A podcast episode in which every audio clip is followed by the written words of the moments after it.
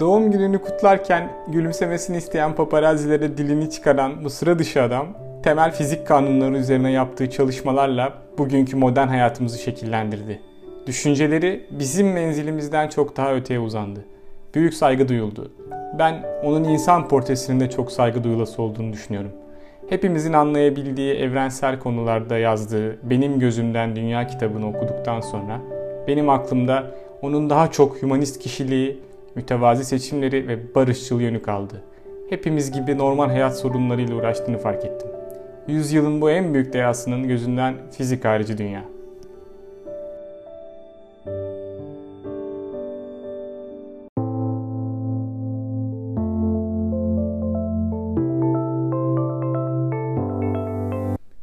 Albert Einstein 1879 yılında Alman İmparatorluğu'nun Ulm kentinde Yahudi bir aileye dünyaya geliyor. Anne bir piyanist, amatör ama iyi bir piyanist.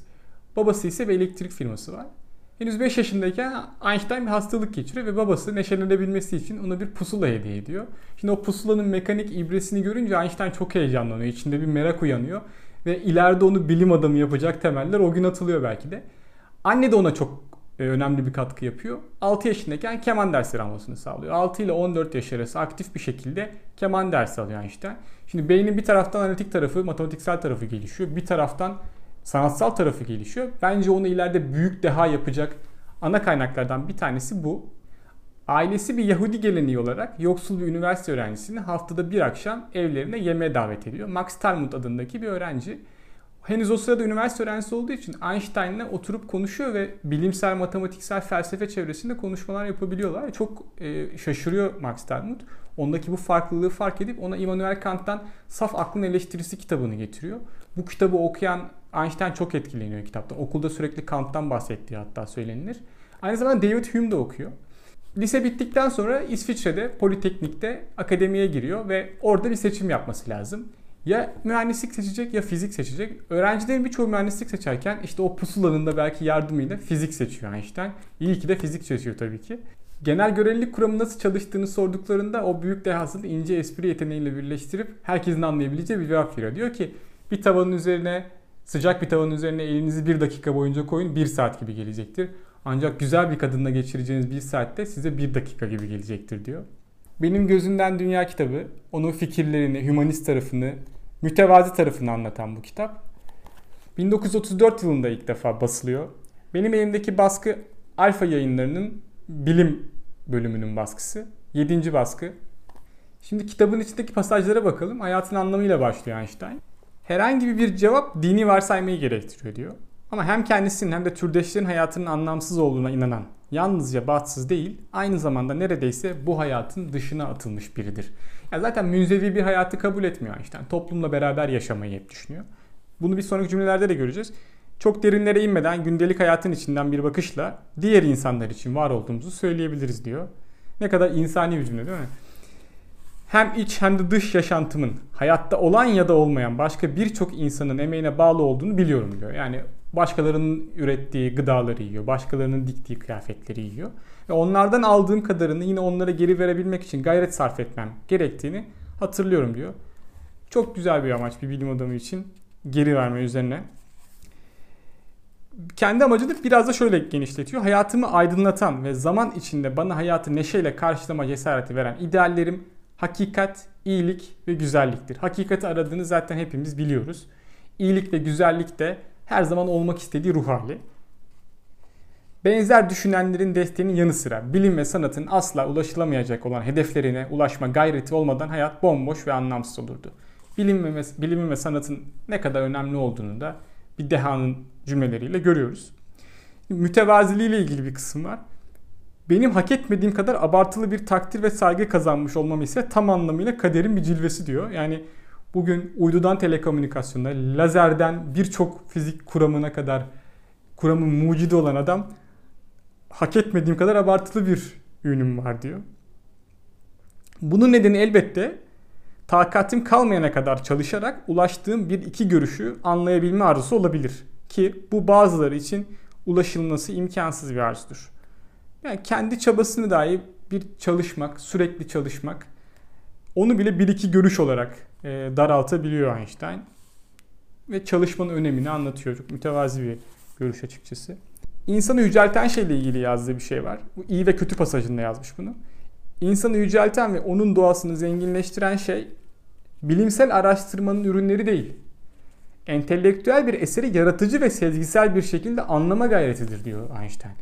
Yani yine yani fiziksel ve bilimsel gelişmeyi önemli görmüyor. Aslında yaratılmış bir eseri anlayabilme gayreti insanı yücelten şeydir diyor. Bu da yine diğer insanları çok düşünen bir açıklama. Kendi uzmanlık alanını tanrılaştırmıyor Einstein. Zenginlikle ilgili bir e, pasajı var. Şimdi Einstein bu zenginliği tamamen reddeden bir karakter. Şöhretini kullanamaz mı? Çok kullanabilir. Hatta e, İsrail başkanlığı teklif ediliyor, kabul etmiyor. Zenginlikle ilgili şöyle demiş. Zenginliğin insanlığı hiçbir şekilde ileriye götürmeyeceğine kesinlikle ikna olmuş durumdayım. İncelikli fikirler ve soylu davranışları ancak büyük ve sağlam karakterler üretebilir. Para yalnızca bencilliğe hitap eder ve sahiplerini karşı koyulmaz bir şekilde suistimal etmeye kışkırtır. Paraya önem vermediğini, şana şöhrete önem vermediğini görebiliyoruz. Eğitimle ilgili yazdığı bölüme gelelim. Beni çok şaşırtan bir pasaj burası. Eğitim vermenin en rasyonel yolu örnek olmaktır diyor. Yani gidip üniversitelere ders vermeyi, öğrencilere anlatmayı en önemli eğitim aracı olarak görmüyor. Örnek olmayı görüyor.